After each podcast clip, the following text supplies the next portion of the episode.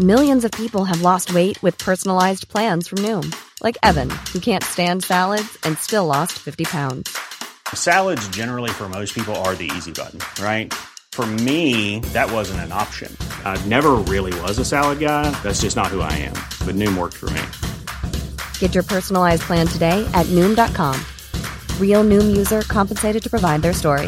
In four weeks, the typical Noom user can expect to lose one to two pounds per week. Individual results may vary. Researchers have reported a case of antibiotic resistant bacteria passing between dogs and their owners. And these bacteria aren't just resistant to any antibiotic, they're resistant to colistin, an antibiotic of last resort that we usually use when all other treatments have failed. Mark Holmes is a vet and microbial scientist from the University of Cambridge. He wasn't involved in the research, but he's been taking a look for us. So, Mark, where exactly did they find these bacteria? So these researchers uh, investigating uh, potential transmission looked at 80 households in Portugal, and they found in about 8% of the pets, they looked at cats and dogs, and in about 3% of the people, the uh, when they grew the bacteria from feces samples, they identified bacteria that had this resistance. 8% seems like quite a high number. Yeah, they looked at about 100 pets in total. I think it is a worrying figure. And what kinds of bacteria are they?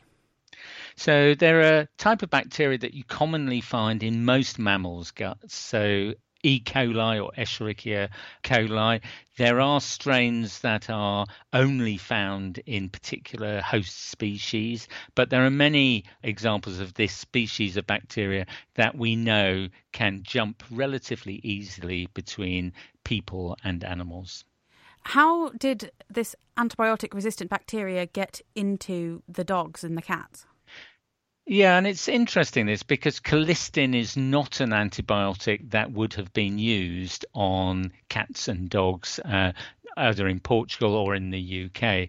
Um, however, these resistance genes often live on a plasmid, which is a mobile piece of DNA that uh, the bacteria sort of share among the E. coli share amongst themselves. And the package may contain more than one antibiotic. So I suspect what may have happened here is the use of conventional or non critical antibiotics has actually selected bacteria to survive that have this plasmid or have this mobile genetic element, and the colistin resistance has sort of, you know, is, is, is a sort of hidden package. And how might that bacteria have spread between humans and their pets? Well, I think even in quite hygienic households, it's very common and very easy for gut bacteria, you know, one hates to think of it, but fecal bacteria to contaminate surfaces, to contaminate the floor. You know, we may talk about the, you know, if it's only on the ground for a second or two, three second rule, you can eat it. But anything that comes into contact indirectly with dog feces will be a route by which you could have picked up bacteria from the dog. And the dog can equally pick it up from people ferreting about in your dirty clothes or relatively poor hygiene will accelerate that. But I'll be honest and say that, you know, in my household, I could honestly say that you know we never manage 100% hygiene. It's always going to be some transfer of these bacteria between people and their pets. Can they show that it's the same bug that's in a pet and in that human's home? Can they show that link between the two um, yes, so that in this case, they found in two of the households that the dogs and the people had pretty well the same strain of E. coli.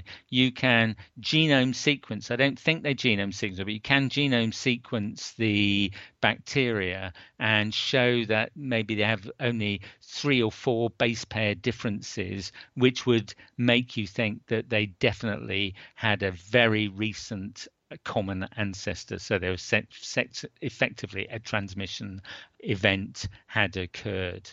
And is the concern that, well, humans might then get this E. coli with this bit of genes in them that makes them resistant to the antibiotic, and then we might have some sort of E. coli epidemic? Or is the concern that that E. coli could then spread that to another bacteria that's really harmful to humans? Um, that is a possible scenario. I mean, a lot of the time, pets have the same MRSA, so methicillin resistant Staph aureus, as their owners, and vice versa. And in this case, it's an E. coli that is normally a commensal. So Staphylococcus aureus lives on the skin, E. coli typically lives in the gut. The problem comes if you have a wound or you have um, immunosuppressed, or sometimes just that the bacteria escape from their normal environment into the bloodstream, then you've suddenly got a methicillin resistant resistant, or in this case, a colistin resistant bacteria. So these opportunists, you know, these are what we call opportunist pathogens. They can be pathogenic in their own right, but only if they break out of their normal environment. And there has to be some predisposing factor. But you're absolutely right.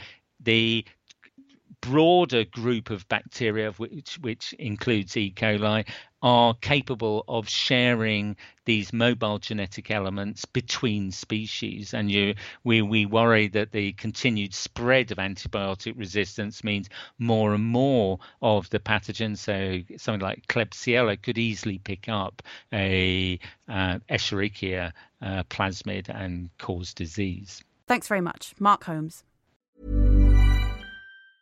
When your skin feels nourished and glows, you radiate confidence. Osea makes giving your skin a glow up easy with their clean, clinically proven Mega Moisture Duo. This seaweed powered duo features two of Osea's best sellers, Undaria Algae Body Oil and Undaria Collagen Body Lotion. Glow from the inside out. Get 10% off your first order with code GLOW at OseaMalibu.com. That's O S E A Malibu.com code GLOW.